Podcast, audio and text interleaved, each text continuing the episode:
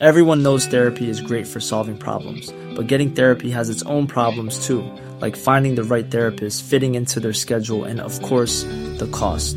Well, BetterHelp can solve those problems. It's totally online and built around your schedule. It's surprisingly affordable too.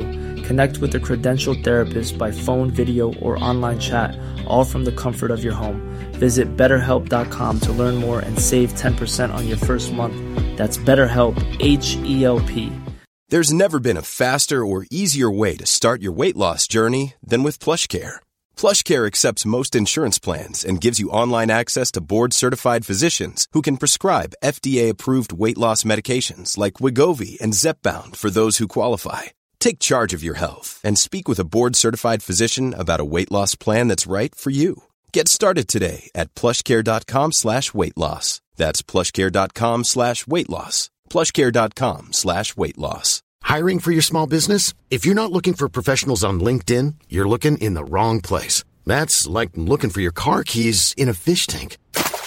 LinkedIn helps you hire professionals you can't find anywhere else, even those who aren't actively searching for a new job but might be open to the perfect role. In a given month, over 70% of LinkedIn users don't even visit other leading job sites. So start looking in the right place. With LinkedIn, you can hire professionals like a professional. Post your free job on linkedin.com slash people today. This is a more than just podcast production.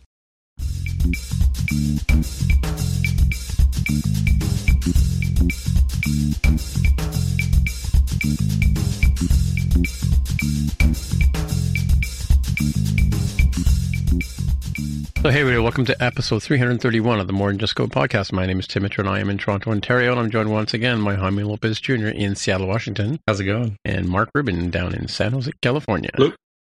More Than Just Code is produced in Toronto, and we, we also acknowledge that the land we're on, we're situated on, is part of the greater Toronto area land of the Mississaugas of the Credit, Anishinaabe, Chippewa, Haudenosaunee, and the Huron-Wendat peoples.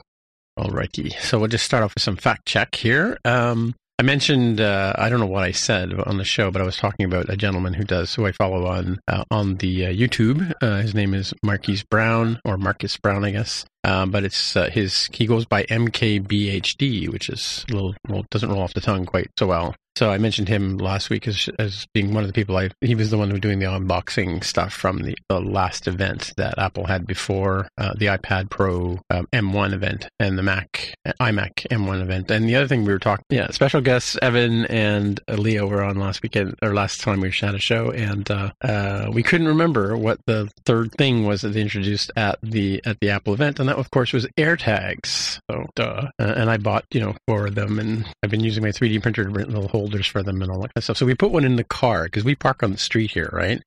And it's kind of handy. Like you know, we kind of generally you know tell each other where the car is. We only have one car between the two of us, right? And uh, so we put an AirTag in the car so we would be able to find out where we parked the car. That's kind of handy, right?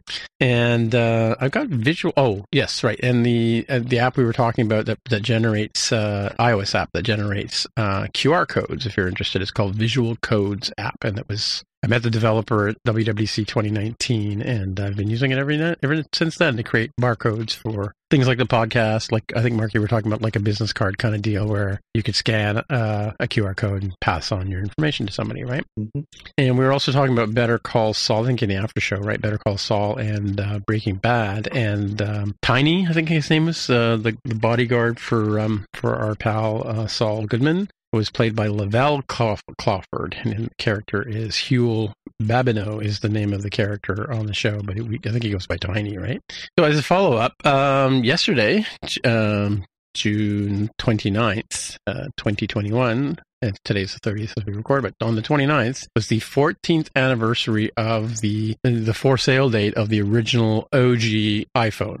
And uh, they covered it on the on the Mac Break with Rene Ritchie and um, Louis, Leo Laporte and uh, Andy Ihnatko. Uh, and they they covered uh, they talked about the the iPhone and they sh- and they walked through. I'd like to get I have to get a link for the show notes. They walked through the uh, nine to five apparently had a retrospective with pictures and videos and stuff like that of of the event of you know because they they were talking. I don't know if you remember this, but you had to go stand in line at the at the Apple store or the AT and T store to get uh, an iPhone back in the day, like in the, those first iPhones. There was only a limited amount of them at each store, and uh, you couldn't order them online and that kind of stuff, right? So um, that lasted for a few years. It wasn't just right at the beginning. Yeah, no, definitely. Yeah, yeah. every every year that they came out with a new phone, it was an event, right? Yep. Yeah. Did, when did you get your first iPhone, Mark? The 3G was my first iPhone. Really? Oh, wow! You didn't have the you didn't have the the 2G or the Edge one. No, no, um, it was uh, like Silverback Gorilla one. I believe it was. It was originally eight gig. Maybe it right? was four gig or eight gig. Yeah, came in a big giant box. It was that.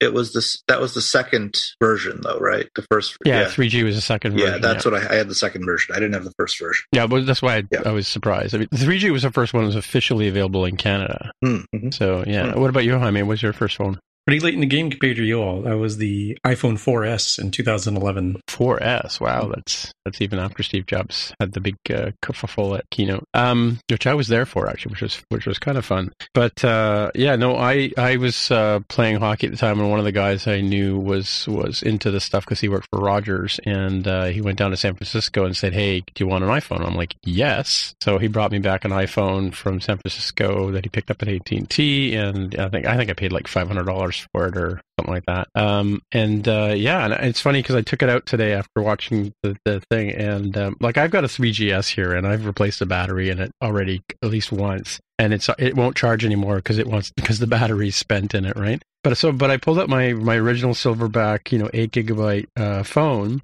and uh, which, by the way, we had to unlock them to, to use them in Canada because we, we couldn't even um, we didn't have enough service for it. I think you had to do that through the states too, right? If you want, didn't want to use AT and T, but um, it charges and runs and all that kind of stuff. So I can actually I can actually launch the app and or launch the phone and use apps and stuff like that.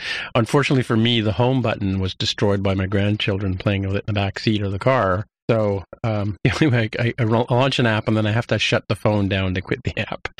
So mm. it's kind of a drag. But yeah, lots of fun. Good thing it doesn't like the app doesn't persist between launches, right? So that would suck. Anyway, so that's uh, that's the name of that tune, and um, I didn't. Oh, I did put it here. Yeah. So the other part, the other thing they talked about in the show, which is a bit kind of more, I think, uh, widespreading, other than the fact that we're all here because of the iPhone, is the 20th anniversary of WebKit was also yesterday, and um, WebKit was, you know, the Apple's first attempt at building their own browser. You know, John, Don Melton was hired by Scott Forstall to uh, create a browser for the Mac, right? And I think uh, at the time, it, I want to say Gecko was the sort of go-to one, but it, it was larger than the, apparently, the the one they looked at was larger than um, the like the actual code base was larger than all of Mac OS at the time. Uh, Mac OS 10, I guess they called it back then. And uh, so, or yeah, Mac OS 10.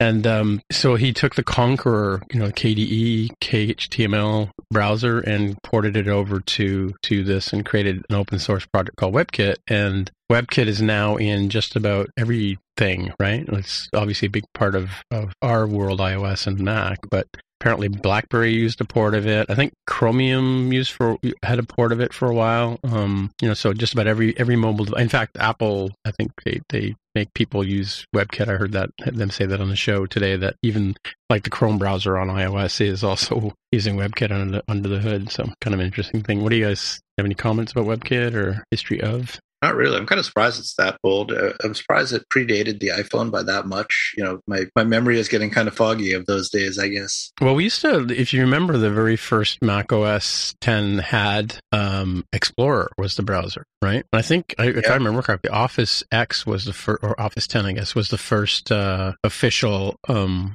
set of apps that I had that were native on, on the old beta, right? Mm. So I think Apple had a deal with, with I mean, I think it, came, it sort of rode off that sort of, you know, controversy controversial uh, Bill Gates, Microsoft investing in Apple in their in their low point, right? Uh, when Jobs came back, you know, mm. just before the, the iMac. So yeah, I think the um, Explorer browser was was a big part of, of of those days, right? Yep. I'm trying to remember when, like when the first iMac, when the Bondi Blue Mac uh, iMac came out, the, it didn't it didn't have Safari. Right? Safari was 20 years ago. Would be s- was that work out to That 90? was like No, 98, 99 when the when the blue iMac came out, didn't wasn't it? Uh, yeah, I want to say nine. Well, I remember I was in Vancouver in 96, 97, so that's when Jobs came back. Mhm. So yeah, I think uh, no, no, yeah, yeah, you're right. It was around 90, 98 maybe that uh, I'm, I'll have to I'll have to look it up, but I think 98, 98 around that time. Yeah, I think you're right. Around that time was when the Bondi Blue Mac first first came out, right? Mm. And then the Rainbow Macs came after that.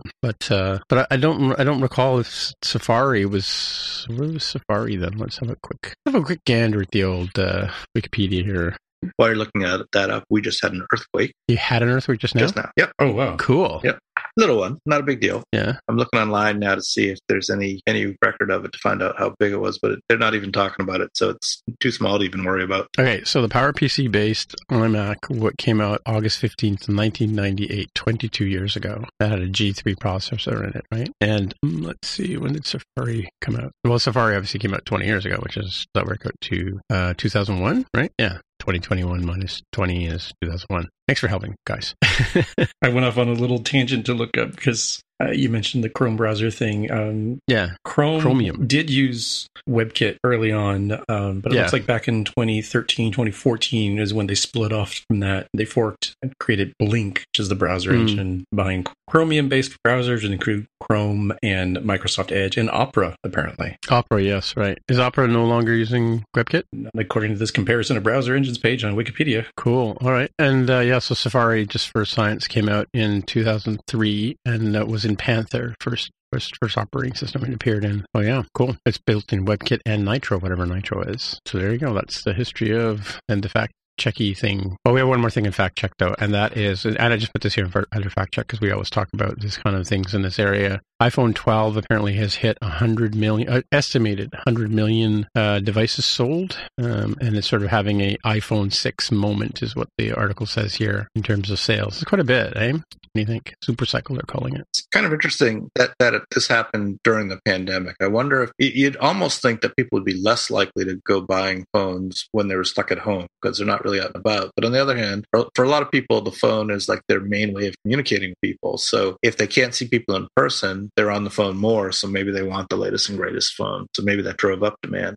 Yeah, and I think it's been, what, five ish years since the iPhone 6 came out? Mhm. So if people were holding on to devices for longer, and to your point, Mark, got to a pandemic and said, you know what, this thing is old and junky. I, yeah, I'll, I'll just go ahead and, and buy a new iPhone this year, especially because all that money that was saved on not going out, you know, no no restaurant bills, Yep. no hanging out True. with your buddies, drinking beers. Yeah, not commuting. Yeah, yeah. Yep. yeah. All that disposable income, I guess. The uh, the stimmy maybe had an impact on that. Mhm. The which? The stimulus in the U.S. can't Oh. speak around the world. Oh. Uh, but Hmm. this report here says that the United States contributed to 40% of the global iPhone 12 Pro Max sales through April, Wow. which is considerable for, for one country in the modern era to contribute for just you know that high of a percentage. Yeah, you guys buy a lot of stuff down there in the states, but you know it's funny because I wonder, like, obviously, I, I, I'm sure the Android devices still eclipse us, you know, in Asia and Europe, right? Oh, of course. Yeah. Mm-hmm, mm-hmm. It's still like 15, 20% of the market for the iPhone globally. really? Yeah. Yeah. Mm, interesting.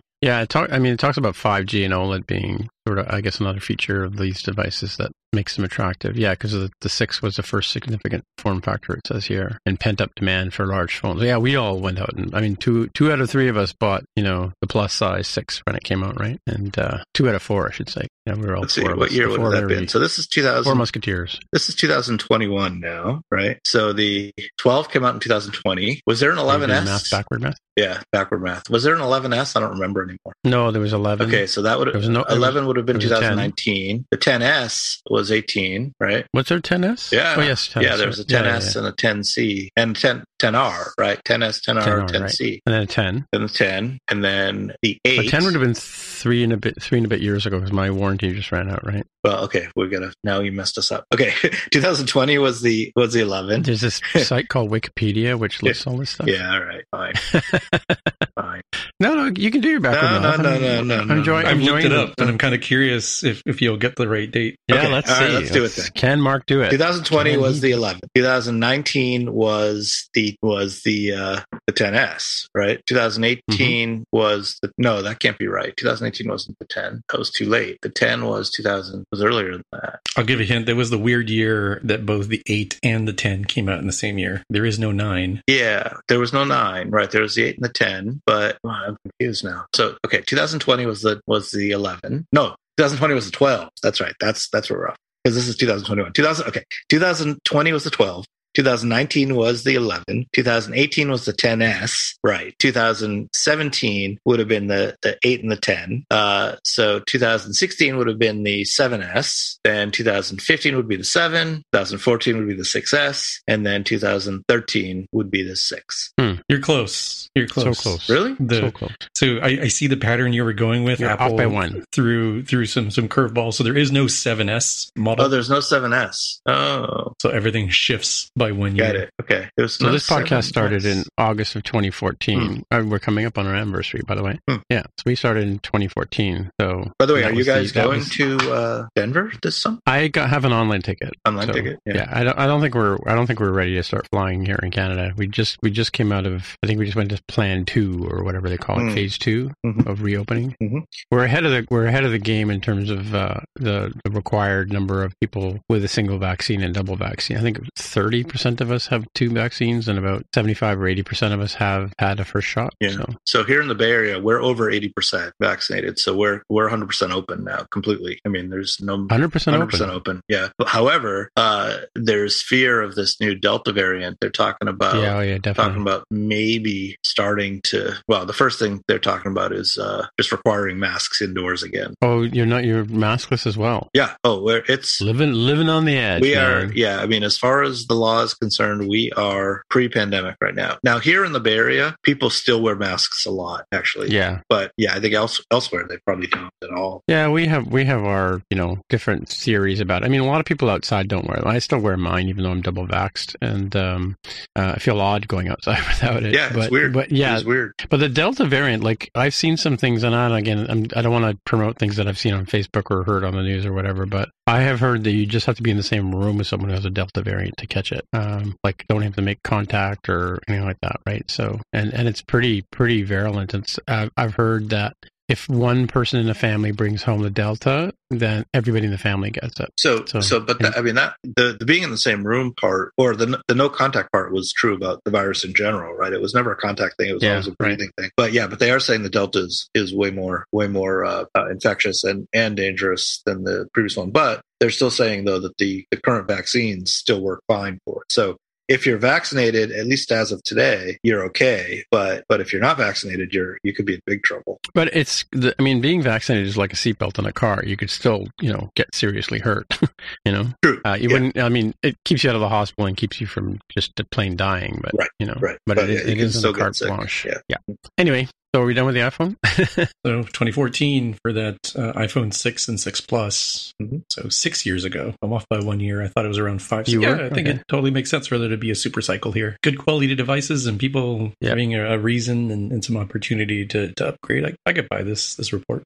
yeah, yeah. And I mean, it's all. I think it's speculative too because you know Apple doesn't release their numbers, right? So, Not by model. No, they don't. They don't do that. alrighty, okay. Let's move on to wrapping completion handlers with Async API, which is a link that I found here from uh, John Sundell, I believe. Is John by? Yeah, He didn't actually write it, W- but it's by his. It's yeah, his Yep. uh, by Sundell and Friends. Yeah, this is written by, uh, I got the name of the guy. It is, oh, yeah, Vincent. I'm going to go with Prelis. Anyway, that's, that's the name I'm going to attempt to say. Yeah, this is interesting. It talks about uh, some of the new things that are happening with, um, like, I guess that, that completion, ha- completion handlers is how we used to have to trail off, you know, these kind of calls before. Uh, but now there's some new shiny ways of doing stuff like the old URL uh, session data ta- data task. You know, you had to pass in a URL request and you would get out a data or URL response and an error and returning void, whatever. Um, but now it's just, you know, a much more clean way of, or a quicker way of, of writing it out without, instead of having a completion handler, you're actually returning a data type of data and URL resource. So,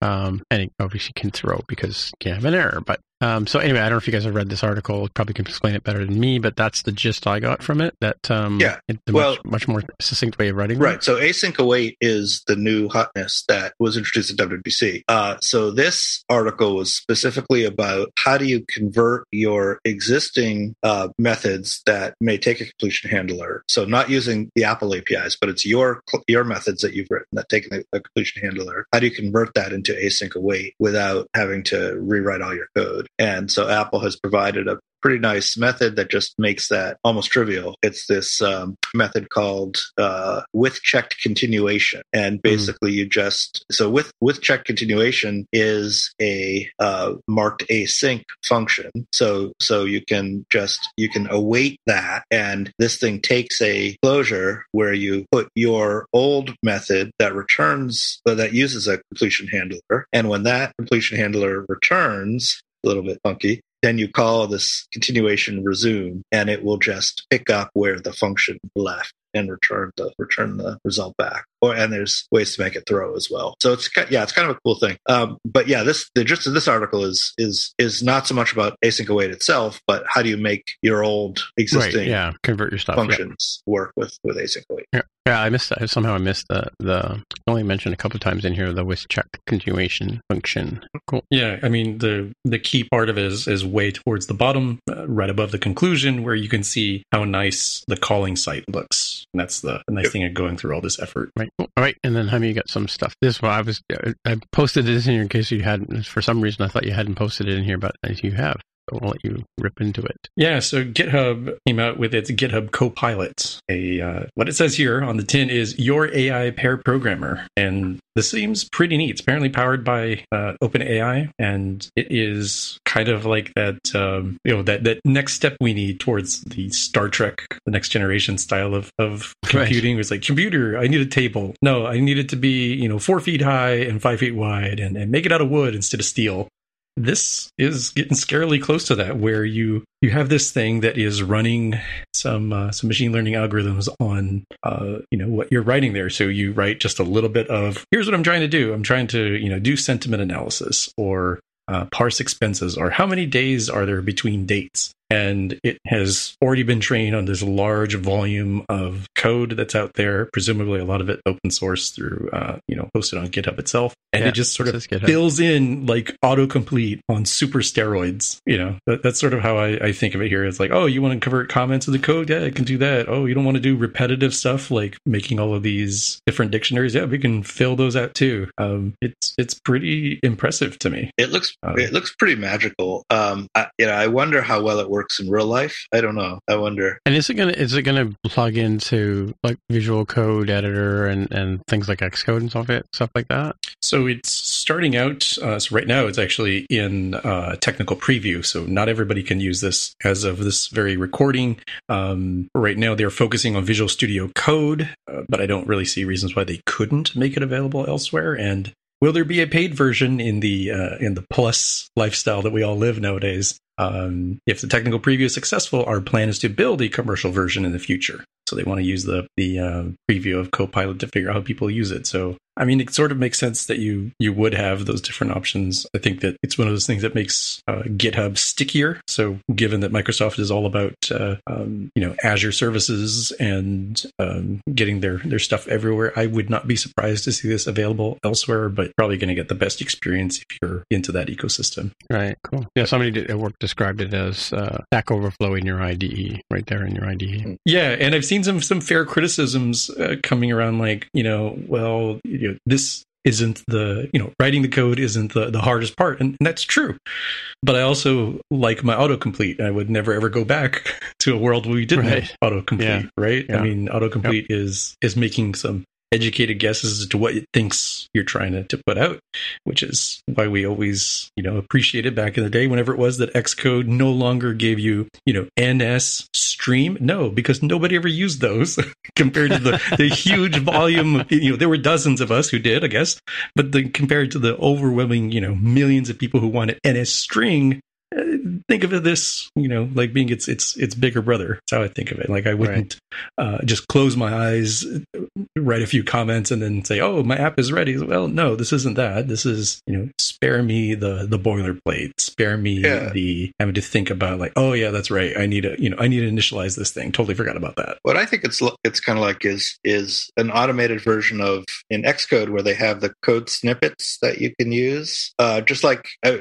I think probably most people don't actually use this, and I don't remember having used it more than once or twice. But but in the same way that you can in Interface Builder, you can grab items and drop it in. But there's also a thing where you can. There's a whole bunch of like boilerplate code that Xcode will just provide to you that you can just drop in. Did you even know this was there? That's true. Yeah. You guys know? The snippets, yeah, Yeah, but I don't think yeah. I've I've paid attention to how much power is there. I usually have like Well- like made my own and snippets. And you can make your own too, right? Yeah. Yeah, yeah. I mean, there's not a huge amount there of power, right? So, so if, but this is kind of doing that. What you have to do there manually and with a limited set of choices, this is automating for you. Uh, so if it actually works, it's actually pretty cool. You know, if you could have it just go off and find these random snippets of code for anything you want to do, uh, it's it's pretty cool. It could be a real time saver. It, it also runs the risk of people having a lot of code that they don't know how it works that just they throw in uh, into their Right. into their code base, which That's the Stack Overflow happens a lot. Yeah. Yep, yep, yep. But it could be cool. With great power comes great responsibility, I suppose. Yeah, so I kind of wonder, like you know, based on the fact that it says here in the article, I read it somewhere that it that it builds on you know um, the vast you know amounts of open code that's on GitHub, and, Yeah. and I kind of wonder will it will it democratize or will it you know sanitize or what's the word I'm looking at, homogenize uh, the code that's out there because it's basically looking at the the the best code of like Yeah. a lot of lot of different people. Well, right? or who says it's the best code, right? It's curve. that's, it's, that's what I mean. if yeah, it's curve yeah, fitting to, if there's way more crappy code out there than good code, and it's curve fitting to the crap to to the whole set, then you're going to get something that's skewed towards the crappy code than the good code for Yeah. sure. Well, here here's an example, like, and this comes from my print print and publishing experience, and that is the standard, you know, color balance or color gamut that people work towards in in Photoshops and stuff like that back in the day was SWOP, S S W O P, and what that was, and it was sort of like a standard that everybody would kind of target as, you know, the the standard, you know, standard web offset press is what it stood for. But the reality was, they went around edited all the crappy offset printers in the United States and came up with this, you know,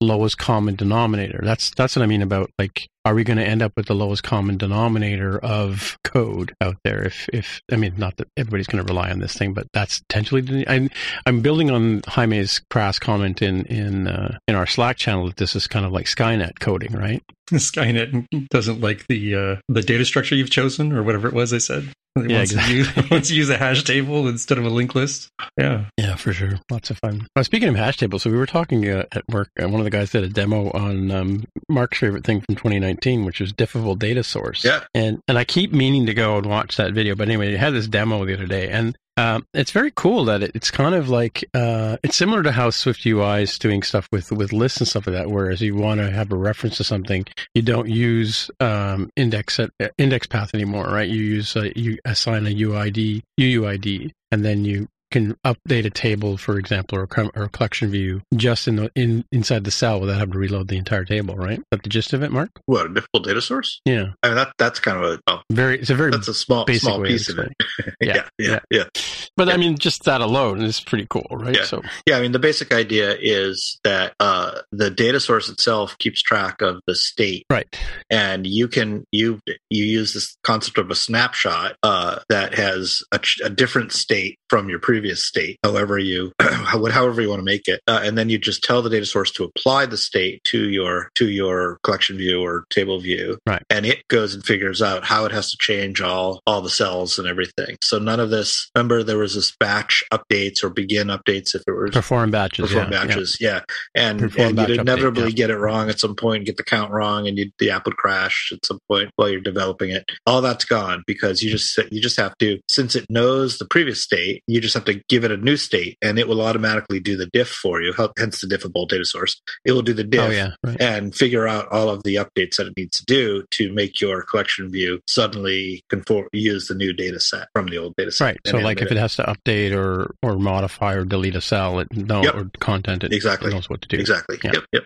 yep Cool. Yep. All right. yeah, cool in- stuff. in, in line with the um, the GitHub Copilot thing, I, I view Diffable Data Source as So somebody came up with the algorithm behind that back in like the 70s. And if you remember, longtime listeners to the show remember the IG list kit. So the Instagram folks Yep. Mhm. Mhm. said, "Hey, we've got this problem. We want to make you know this thing really performant and re- reduce uh, crashes and etc." And they also discovered this like you know dissertation or thesis or something from like the 1970s or something. Say, "Hey, here's the algorithm you should use," and they implemented it. So good for them. The whole data source is that in the Apple ecosystem. Like, never again shall anybody have to do, figure out how to do this because it's a solved problem. So just adhere to this thing, and I think it's pretty nice because we can move up, a you know, in the stack of like, okay, now what do we need to worry about? We need, we need to worry about how to, how to put badges on these little icons here. the hard problems. Well, that's coming. That's coming. Exactly. I think it's coming in your next. Is that, was that your clever segue?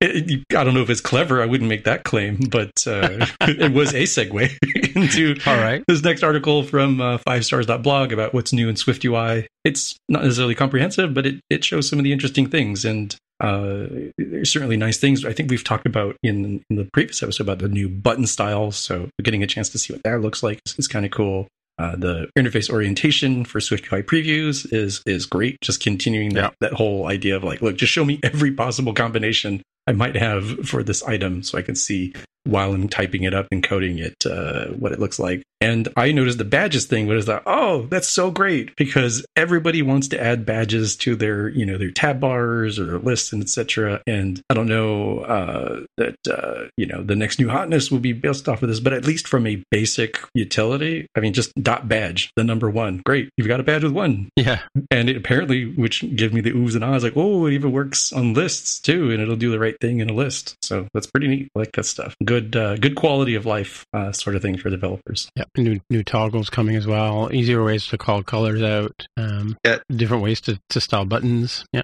This fits in the same category of what we're talking about about the you know, the data format. The date formatters are now gone, right? They're they've been Right, replaced by just a method on date, which is you know just a quality of life improvement for developers, as you said. Yeah, and like dismissing views and stuff like that is now is now uh, simple. You know, almost like an enum, enum value, right? Under our environment. It was uh, was this the article that talked about?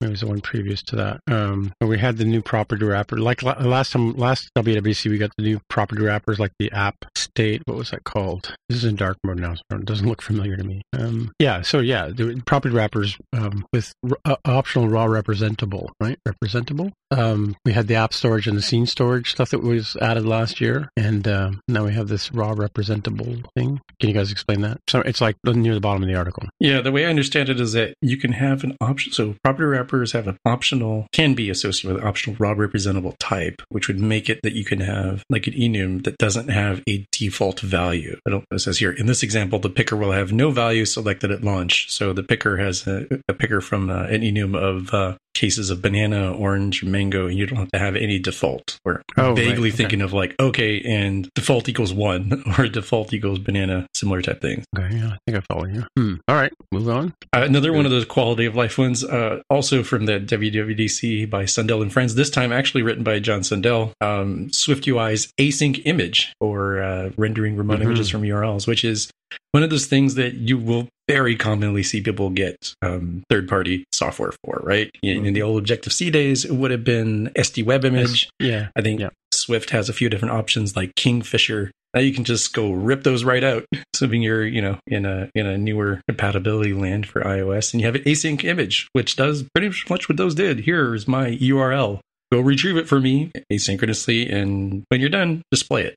Um, and it is really cool that it does give you the power to have the uh, different phases, so you can decide, you know, what you want to do when maybe this thing might take a while to load. All right, cool. Well, I can define some, you know, progress view or spinner or something. What happens when it's a failure? You know, sometimes you want to show something by default, and of course, when it's successful, what do you want to do? You've got hooks to uh, to choose. Like, well, we're maybe going to change the aspect ratio, or you know, put a, an Instagram filter on it or something. Right? It's up to you. But They're it's kind of nice to see this baked in the platform. Too easy. So let's let's let's go over that statement of like, what, what, why why would we want it to be difficult? Is, Well, is there- you wouldn't want it to be difficult, but but uh, you know it's kind of a rite of passage to get your app working the right way and working through those subtle little bugs because you missed one tiny little thing. Like the classic one was with the table view with the with the uh, asynchronously loaded images and reusable cells, uh, where Mhm. your old cell would would uh, be recycled before the asynchronous call came back, and suddenly your the wrong image would show up in your cell. Right? Remember that classic bug? That every, Yeah, every everyone had to figure that out at some point, but now nobody has to figure that stuff out anymore.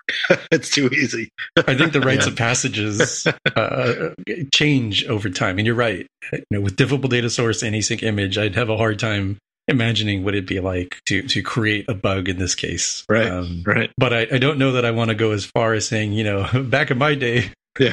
occasionally our product our product list would show the wrong images, and we liked it that way. Right.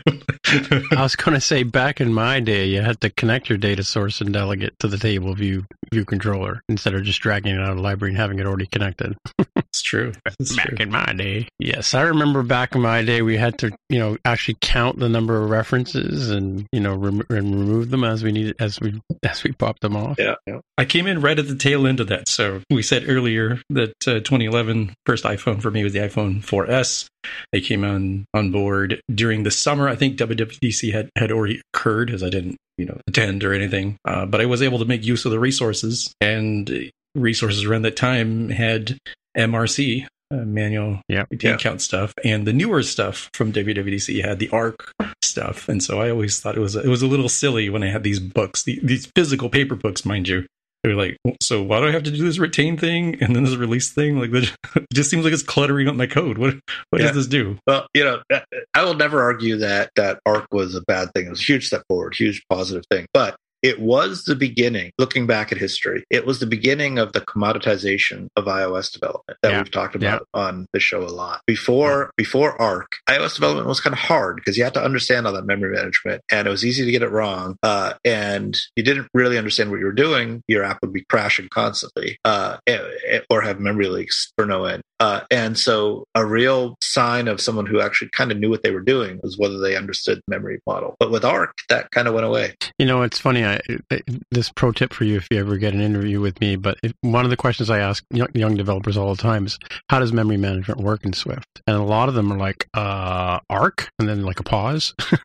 they don't even know what ARC stands for. You know, like Mhm. yeah. So it's it's you're right. It's a, it's a tricky thing, but you know, Well, and, and it's do, do you need to know it? I mean, that's the other the other issue. I mean, Right. Like the whole idea behind ace, this async image is is we all know like you could call for an image in a URL and it may not be there or it may you know return it may come back busted or something or partial. You know, um, we, like you said, we had to deal with that those cases, right? Mhm. But you know, it's like are we are we homogenizing and simplifying too much, or are we doing it in such a way that you can go on to bigger problems, right? perhaps. Yeah. That's the approach I take to it. So I I want to see even more in this area. It's like, okay, so what we really need to just be dead simple so that anybody off you know off the street uh, to mark's point can can do ios development is like i just want you know lists basically old school table view stuff i want lists that are smart about prefetching their content so it's ready when we want it they're grabbing their resources asynchronously but even further than that being intelligent to realize, hey, you know what? The user just scrolled from the zeroth item to the hundredth item.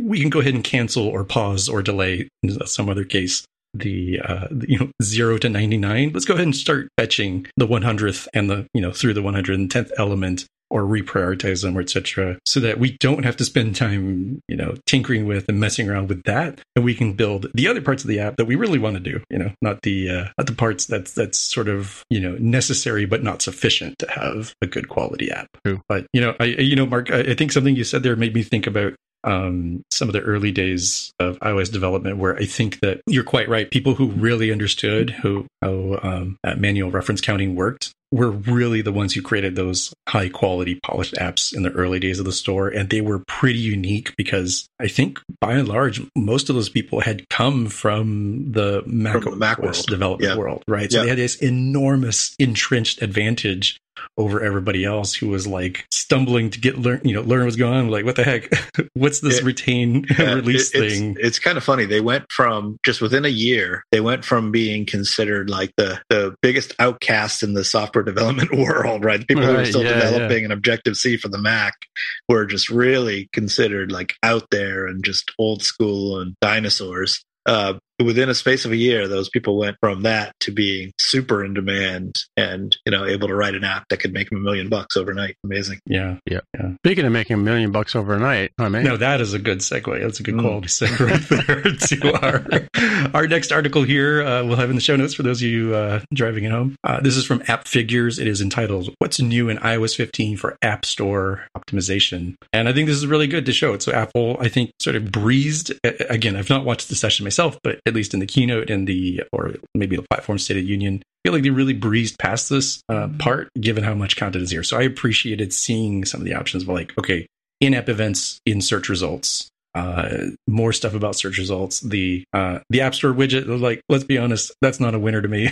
I'm going right past that one. Custom product pages is one that that really stuck out to me that you can have up to 35 of these. So i think that's a, a very uh well selected number because when it comes to major sports leagues you tend to have around 30 to 32 teams. So you could have individual you know i could have like a seattle mariners or seattle kraken uh, you know, themed app page, uh, you know, trying to invite local folks, and the A/B testing with product page optimization. I think these are the the big winners for folks when it comes to this feature. Hmm. Yeah, I mean, you know, no uh, no shade thrown on the folks who are you know big enough to have like in-app events that people might actually uh, really be serious about. Think you know like Pokemon Go and stuff, but this is for uh, this is for the normal folks, right? The casual folks, Right. Indie folks who are you know pulling themselves up by their own bootstraps. Custom product pages and A/B testing. These are things you can actually do and probably see some uh, some benefit from. Yeah, definitely. I mean, like, like I think I think trying to get yourself get your app recognized on the App Store is is a huge task, right? I mean, like, like I I, don't know if it's still true, but like when I I'm sure when Mark was first publishing apps, you know, you got the an immediate spike on day one kind of deal, and then Yeah. it kind of fizzled down to like nothing, and then it just kind of cruises along, right? Um, and becomes pizza money, right? Um, but yeah, I mean, A/B testing is something that, you know we've been doing on the web for for millennia. It seems, um, you know, having two different and then trying to see, you know, out of the two styles, which one seems to have more traction than the other, right? Um, it's kind of an interesting. I don't, I'm just I'm curious about this widget thing that you skipped over, though, Jaime. Is that about getting featured, or, or is that something you can actually supply to Apple and then they'll pick it up, right? Get featured in the App Store, lots of I mean, so there is a, a new App Store widget Right. that, that will show featured items. So I guess if you're fortunate enough to get featured, Oh, I are you saying? Oh, yeah, this is this is something that would appear on your on your, your desktop on your, your iPad or yeah, which I mean, okay, gotcha. I'm sure there's people who who you know enjoy and this sort of thing. I I personally will not go out of my way to say, hey, what if I had the Yeah, again, no shade towards the editorial folks over at, at uh, Apple. They do some cool stuff when I go into the App Yeah. Store from time to time, but I just, I just don't know that I would have a widget to to highlight this as part of my day. you mean oh, you mean have it on your your phone yourself, like Yeah, it's for other people, not me. I don't, I don't, I yeah. don't But I wonder if you can put apps. categories in like that you're interested in, like kid games or something like that. Like that's the the big challenge for us is like finding something that that's suitable for a six year old kid, right? Um, I feel like the answer way- for that particular use case is plunking down the money for uh, Apple Arcade and say, "Here, go go try all of these. There's hundreds of them." Well, no, there Leave me alone I mean, if you've tried every single one of them. Hang on, whoa, whoa, whoa, back, back up, because because I can tell you, I have Apple Arcade, and there is not a lot of apps for young children in Apple Arcade. oh, okay. So I I, Yeah. I stand corrected. I, I just assumed You that do. was one of the big things for them that, that it doesn't have to be the You would think, know, right? Kill, You would Killzone again, four five seven. Uh, Well, app. see, I don't know. I don't know what the criteria. I, to be uh, personally, I don't know what the criteria to get uh, an app into App Arcade is about. I mean, like, I don't know. Have, we talked about that before? I don't know. That that what do you have to do to get your app into that sort of that world, right? So I, I thought it was like a almost like an elite club of people who who have the inside edge on how to get in there, right? Or does it have to? uh, Does a game have to be built in a certain way or have traction, right? Like like some publishers I know that that have been picked up and have arcade apps also have very successful games, for example, in the regular iOS app, right? Yeah, I think it was more uh, akin to the publisher studio kind of model where I don't think you can submit your app necessarily to, uh, to be included in Apple Arcade. I think it's more like, don't call us, we'll call you. Apple would notice you and say, hey, we sure would love for you to be in arcade. Can you make this game Right. exclusively for us, or can you take this existing game that has good ideas and just remove all the IAP and uh, you know make it a part of arcade? I think that's how it works. I don't. I Well, I can tell you, like- it like- could be, but I can talk about this a bit too, and I think Mark can too. Is that you know like the whole idea of getting featured on the App Store? I've been featured on the App Store for a number of apps. Like one of my one of, Geek Squad was was featured once. You know, um, the Strombo app was featured once. Um, some of our Two Life ones were featured, and we used to talk to Apple here in Canada anyway about how to get featured, and they would say, you know, like they're always looking for people who are utilizing the latest, you know, frameworks and and tools that they give us, right? So, you know, don't expect to get featured if your app hasn't been updated in three years, or kind of thing, and and you know, make sure you use all the new stuff that that or try to use the new stuff that Apple introduces every year at, at WWDC and, and you know the the various events, right? Um, you know, like you know, we've had the large type thing. Now we have dark mode. Now we have accessibility. A big push on accessibility this year. Those are the kind of things that Apple's going to pay attention to, as well as, of course, you know, you've got a cool app. I mean, Geek Squad was was featured in Canada for a, a while because it had a very Canadian this Canadian sort of theme to it, right? Um, I mean, it was kind of a janky app, and but but still, Apple picked it up, and somebody somebody in the App Store saw it, and you know decided to feature it, which was great, you know. Um, but what, Mark, I know you, your your music apps have been uh, yeah, a, a number of my apps were featured actually. Uh, in the early days, I have to say it was it was relatively easy to get featured uh, because there wasn't as much out there, and there was a lot of junk out there.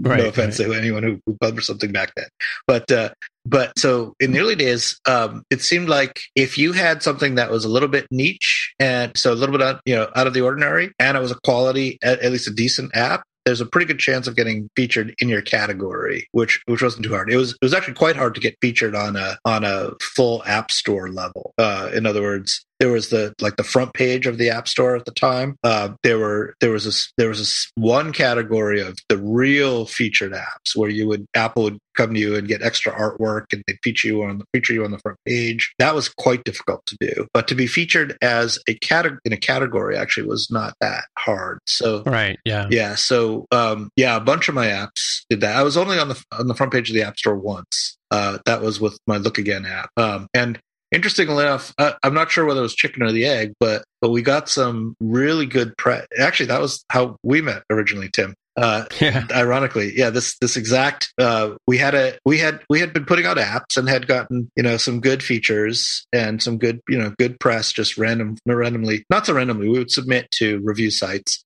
uh, so when it came out with this app, we kind of did a, a, pre-meeting at MacWorld with one of the more well-known bloggers at the time, app bloggers. Uh, and he liked the app, so he wrote about it before it was ever released. Uh, and then when it finally was released, we got a nice big bump, and Apple put us on the front page of the App Store, which was nice, which was yeah. fantastic. Uh, I like I said, I don't know whether it was just like Apple liked the app too, or were they reading the same blog?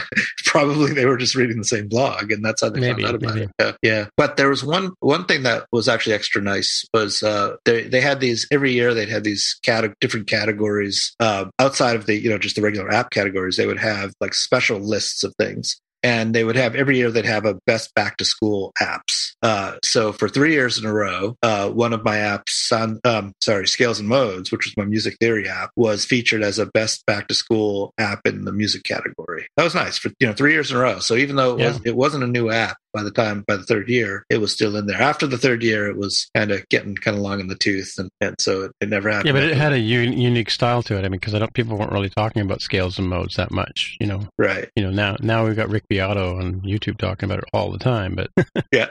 you know? Yeah, yeah yeah. So yeah it, like i said back then if you if you were a little bit unusual a little bit out of the ordinary and a decent app then yeah you had a pretty good chance of getting featured in your category. Yeah like we did we did an app on about so we had an app for couples what the gist of our our first magazine app was, and and uh, so when Will and Kate, you know, Middleton got married, um, we got featured in the UK and in Canada. We couldn't crack the US App Store mm. in terms of getting featured, but but because there were apps, you know, covering covering the royal wedding at the time. But uh, but yeah, we, we, like I said, we I think we've got we were on the news and stuff like that, and you know, I think you know, I was I, ironically the day they came in to um, to film us for for CTV News here in Toronto about having built this app. I, I was in I was asked to come into the studio and sit there and you know look look like a developer and whatever doing my thing. Ironically, at the moment when the cameras came through, the WWDC tickets went on sale, uh-huh. and so so there, if you you know, I was actually buying my ticket for WWDC while this was happening. So mm-hmm. yeah, it's kind of funny. I wasn't really. I was I was working as a developer, right?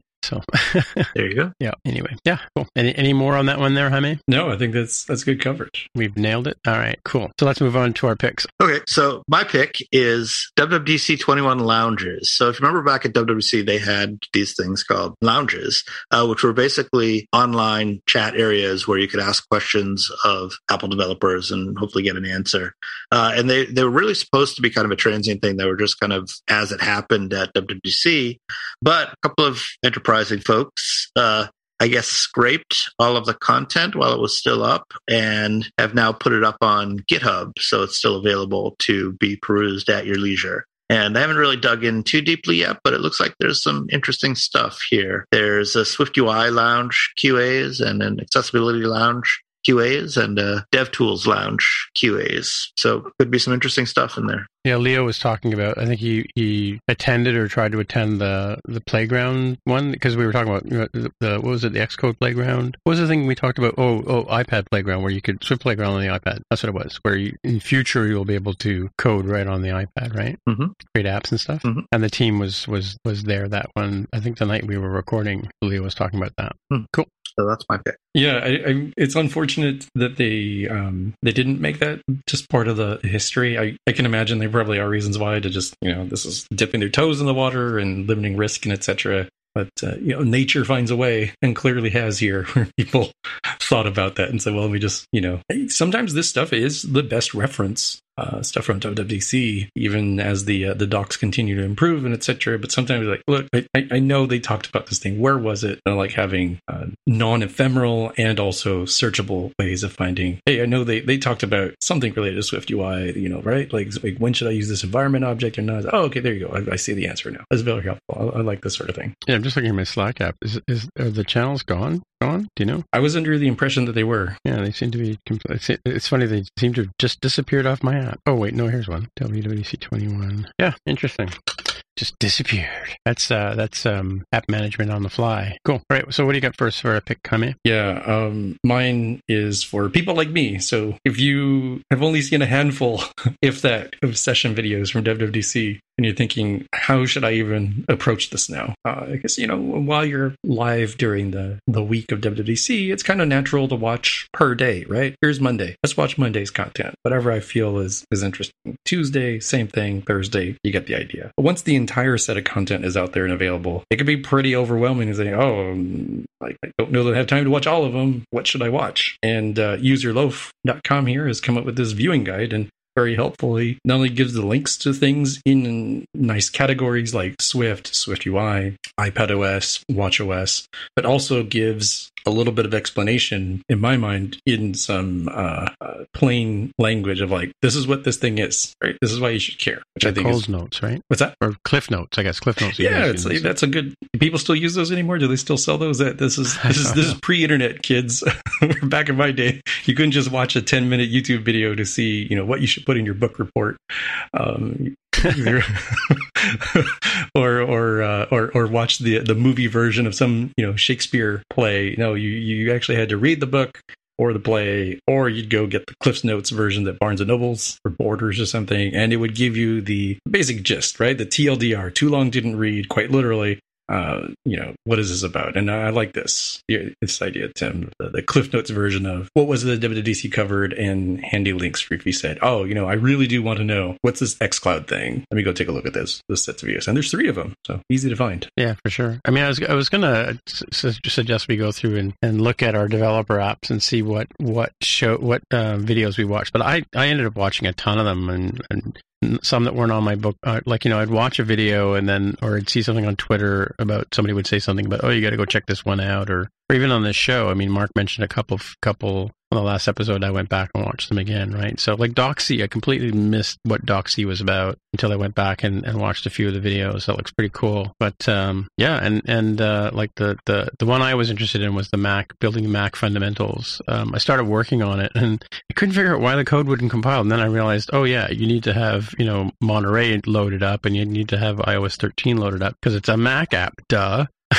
um, so I did actually I ended up putting Monterey on my Mac, but I haven't really gone back to it since I since I did that. But yeah, this is it's kind of cool because like yeah, it says here like you know two part code long on building a Mac u- using SwiftUI makes it familiar ground for iOS developers, right? So um, that's the gist of what these two sessions are about. And it kind of, I think the developer app kind of explains what each one is as well. But yeah, this is sort of, and it's sort of clumped them into categories. If I'm not mistaken, I think the developer app does actually do them in count in groups too. Yeah, like down the side, there's like they've got like essentials, and then they've prototyping, for instance, they've got in here, and they and they don't just include 2021, they also include 20, 2019, 2018, 2017 as well. So kudos to the Mac developer app for that too. But yeah, this is this is um, cool, uh, cool little cheat note thing here for sure. How about you, Mark? Anything stand out that you uh, besides AppKit for about this site or in general, WWDC in general? Oh, well, we talked about this a lot um, already. So I haven't really done too much beyond what my watching in the first couple of weeks mm-hmm. uh, since then. Uh, but uh, I am definitely, I definitely thought some of the iPad stuff was pretty cool, although there wasn't a huge amount of it. Uh, obviously, the the Swifty and the async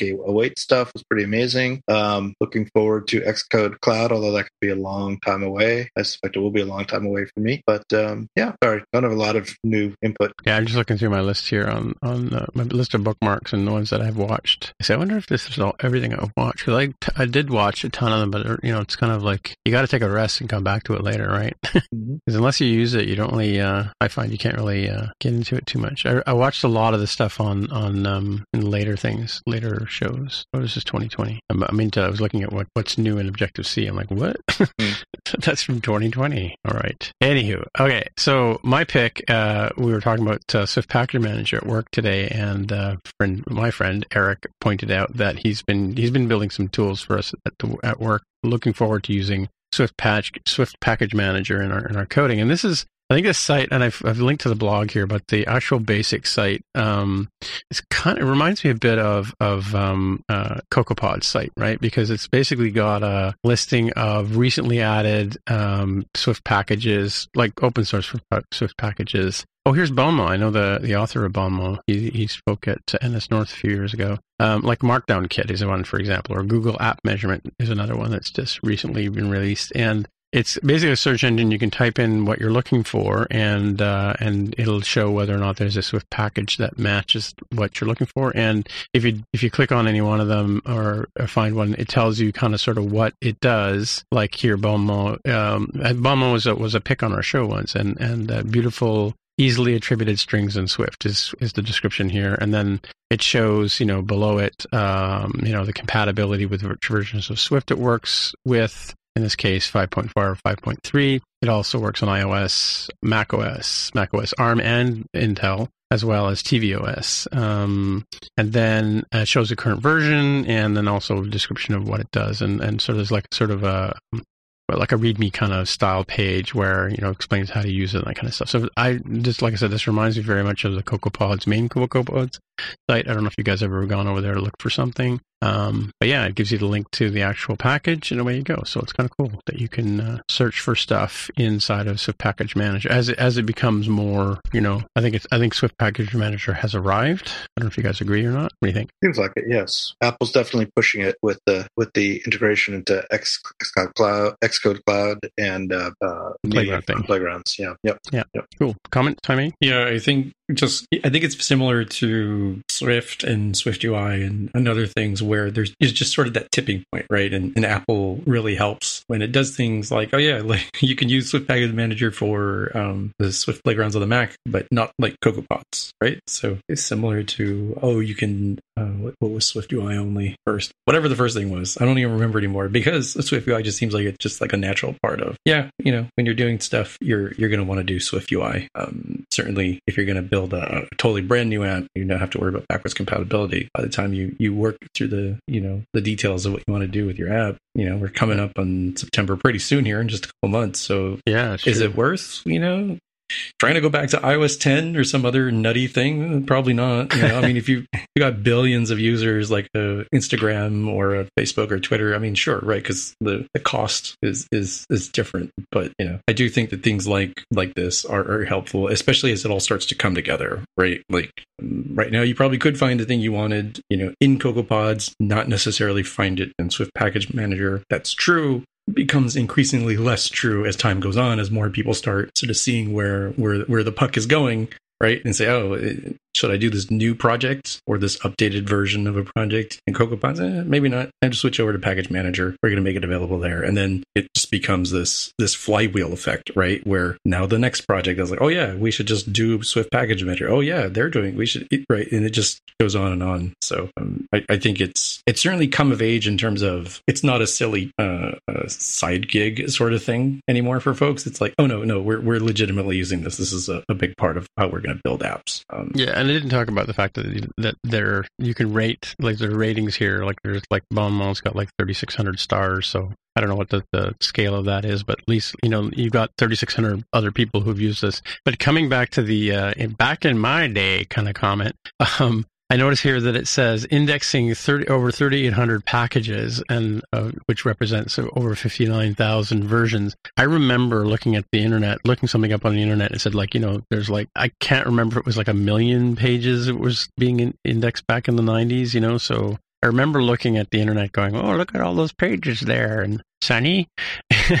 but uh, you know, now of course there's billions of pages, right? So it's kind of like to mark this moment in time. This is June 30th, 2021. There are 3,800 packages listed on this Swift package index. So have to keep that as a marker, right? Six years from now, when we're talking about it, we can look back in this episode. back in my day. Alrighty. Oh, I guess that's it for another week. So, hey, how many people want to get in touch with you? Where would they find you? I'm on Twitter as at Dev of the Hair. All right. Mark, people want to get in touch with you? Mark R at snapsoft.com. All right. And once again, my name is Tim Mitra. It still is Tim Mitra. Tim Mitra, T I M M I T R A. On the Twitter machine is where you'll find me. And so until next time, we'll say bye-bye. Bye. Bye. Bye.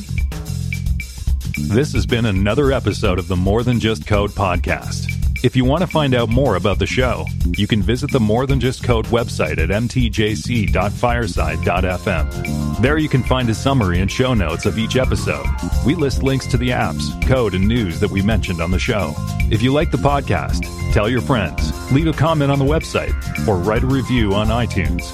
And please recommend us in your favorite podcatcher. All of these things help others find out about the show. We really appreciate your help with spreading the word. We're also on Twitter, Facebook, and Instagram. We'd love to hear from you, so use the hashtag AskMTJC and we may mention you on the show. Friends of the show can also join us on the podcast Slack channel. Once again, the podcast Twitter account is at MTJC underscore podcast. Please consider supporting the show by pledging any amount on patreon.com slash MTJC. Every dollar pledged helps a lot. Thanks for listening. We'll see you next time.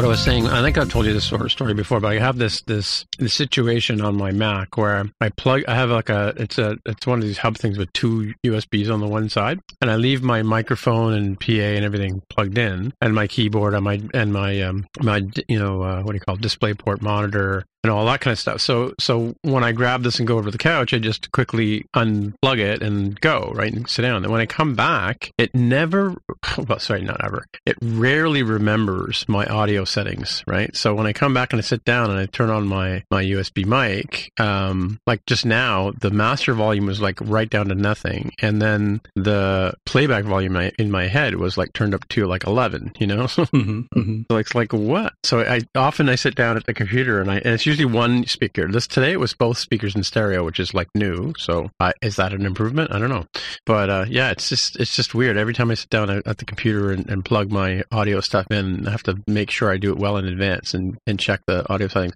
I think I think I talked about this before that I have to go in and do like uh, write an Apple script or something to to have it just push push a button and have it set up all the stuff. I'm, I'm sure this is this app is scriptable. This is one from Apple, right? Push the button. Hmm? Never mind. Obscure reference. Push the button. Mm-hmm. I didn't get it either, so you're okay, Tim. we Gal- got we got galvanized, here. Galvanized by the Chemical Brothers. No, sorry. You I'm might, aware of the Chemical Brothers. I know it. don't know their it. songs too. Well. You well. might know it if you heard. I it. might probably, but the only only Chemical Brothers I know off the top of my head is the theme from the the Lost in Space movie that they made, the really bad one. I mean, you know, unless you're a Lost in Space fan like I am, and then they're all good, right? anyway, so how you been? Good. Both of you. Either one. Okay. Okay. How's the temperature there, Jaime? It is nicer. It is uh, down in the 70s today, mm. which is good because over the weekend and Monday being the worst uh, part of this week was uh, in the hundreds, just Yeah. unusual here. I think it was record breaking. Yeah, we had some high 90s. I I don't think it ever broke 100 here, but it was yeah, high 90s, pretty pretty nasty. So it kind of broke records in Vancouver, like they're talking about a Canadian heat dome or something like that, or did, is that the kind of craziness? Like it was forty something, forty four, which Celsius, which is like I don't know, fifty dollars Canadian or American. Um, let's get the PCalc app out and figure this out. 111 Fahrenheit if it was 44 Celsius. Wow, that's Yeah. hot. Yeah. Yeah, what did, what did you have in Seattle though? Because I mean, you're not that far, right? I them? don't recall what the actual value was. I think it was around 109, 110. I, I don't know. I'd have to look That's to see what, what the record was. But the whole heat dome you're talking about hit the entire Pacific Northwest from Vancouver in British Columbia through Seattle down to Portland, Oregon. Everybody was suffering. Yeah, I didn't think it was an exclusive thing, but yeah, And it's not. no, no, I and mean, but it's not hard to tell. No, not at all. It was humid. 50 some percent Ugh. humidity, dew point probably in the 60s. Wow. Yeah, it was. Wow, we wow, wow. All Do you have right. AC at your house?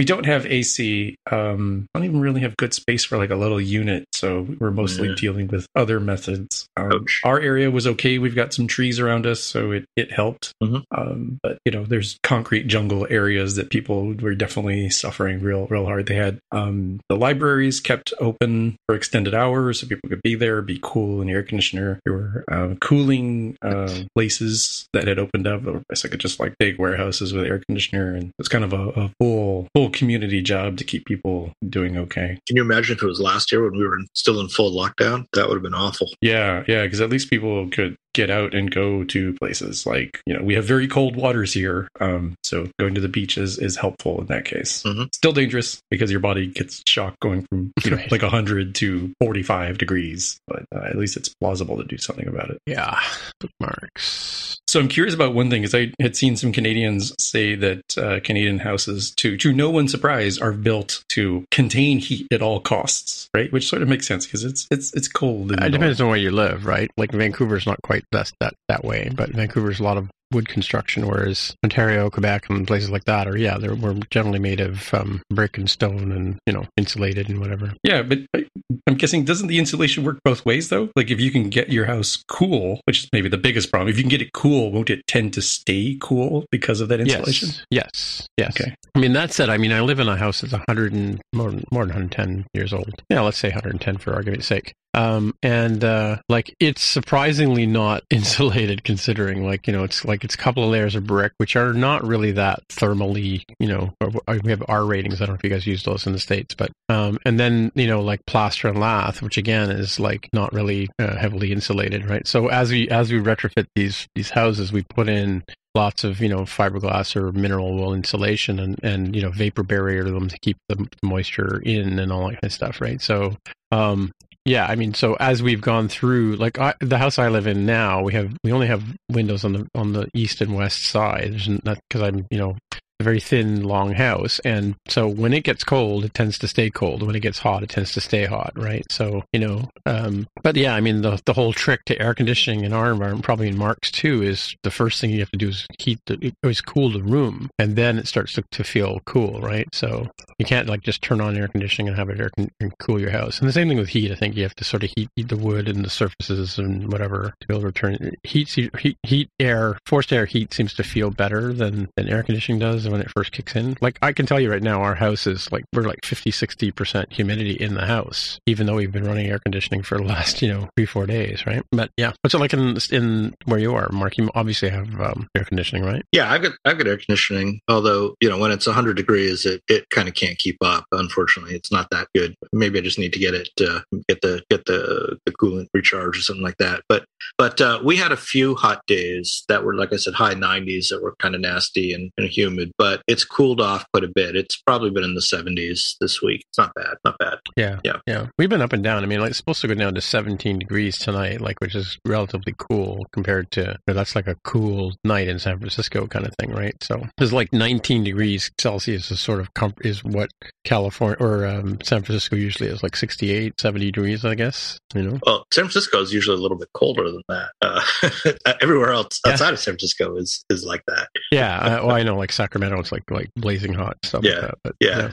San Jose gets kind of hot too because we're kind of in a valley. Uh, Mhm. you know, where Right. there's mountains between us and the and the ocean, and then there's then there's um, another set of mountains on the inside of the bay, and and so you know the heat gets kind of gets trapped in between the mountains. It can get it Right. can get pretty hot here. Hmm. Yeah, just using PCalc here to calculate the temperature. Uh, 19 degrees is 66 Fahrenheit, so roughly, give or take, give or take a degree point or whatever. Mhm. There we go, another one in the can. Hopefully, it all recorded properly and everything too. no, it's interesting. I could hear some crackling in like in during the show. Remember, I said sometimes I hear static in my own recording. I wonder if I wonder if that was what I was hearing. And what So being I've found that that is usually caused on Zoom when you do some do something very memory intensive, like running the simulator. Yeah. It causes. Well, we that. talked about that core audio D daemon bug, right? Yeah, I never tried that as a fix. Did you ever try it? Did it work? Yeah, oh yeah, yeah, definitely. Well, so sometimes when I'm when I'm listening to audio like YouTube or whatever, or watching a WWDC video, it'll actually be very crackly audio. Hmm. So yeah, I've gone in and and and uh, forced that to quit because it does seem to be running. But you're right, I, I quit just before the show. Oh, simulator is running. Damn it! Whoops. Well, that's gonna be fun to edit. Hmm. yeah, I've I've had uh, I've had that before. Let me see. What's activity viewers? How we found it? Right. I quit. Like I said, I quit Xcode. I just assumed, I guess, that, uh, that uh, simulator would quit as well. Oh well. Core audio. Oh, look at all the core audio daemons running. Crap. wow, it's a lot of them. Yeah, 53,000, 53 hours on my, on my, uh, oh man. Oh well. that was fun. Yeah, 53 hours of CPU time has been running. Crazy. Oh wait, just quit, but it didn't quit the app, it quit the activity viewer. All the more reason to hate stupid core audio thing.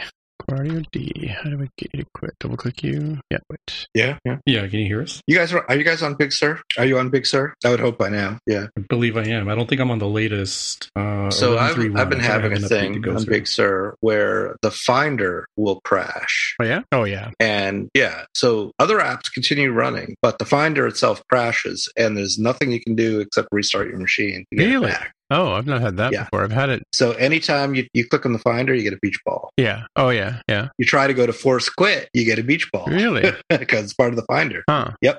Wow. Yeah, I, I've had more problems with Big Sur Hmm. than I've ever had with a Mac OS ever Are you on your M1 or? on the M1. Really? Yep. Yeah. Yep. Well, you don't have Yep. any choice, do you? Nope. Nope. Huh. I've I've had Finder crashes and stuff like that, you know, for a while too, as well. Yeah. Hmm. I was having that problem where where the uh, the mouse would just stop Yeah. responding to clicks. Yeah. Right. Same. Yeah, I've had I have problems where I can't I can never just restart my machine because it just hangs and I have to physically use the button, Mhm. power down button to restart it pretty much every time. Mhm. Yeah, it's bad. You know, I haven't had those issues, but I'm also still running on an Intel. You're running on the, Yeah. Although I have the M1. online right? I've seen people reporting the same issues on Intel machines.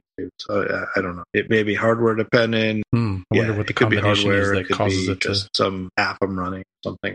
It's just it's annoying. Hmm. A handheld that runs Big Sur. Just looking at your link here. I mean, friends of the show, you puppy. Oh, look at that little guy. Is that a Rottweiler, I guess? Cool. What else is new and exciting? Are we still recording?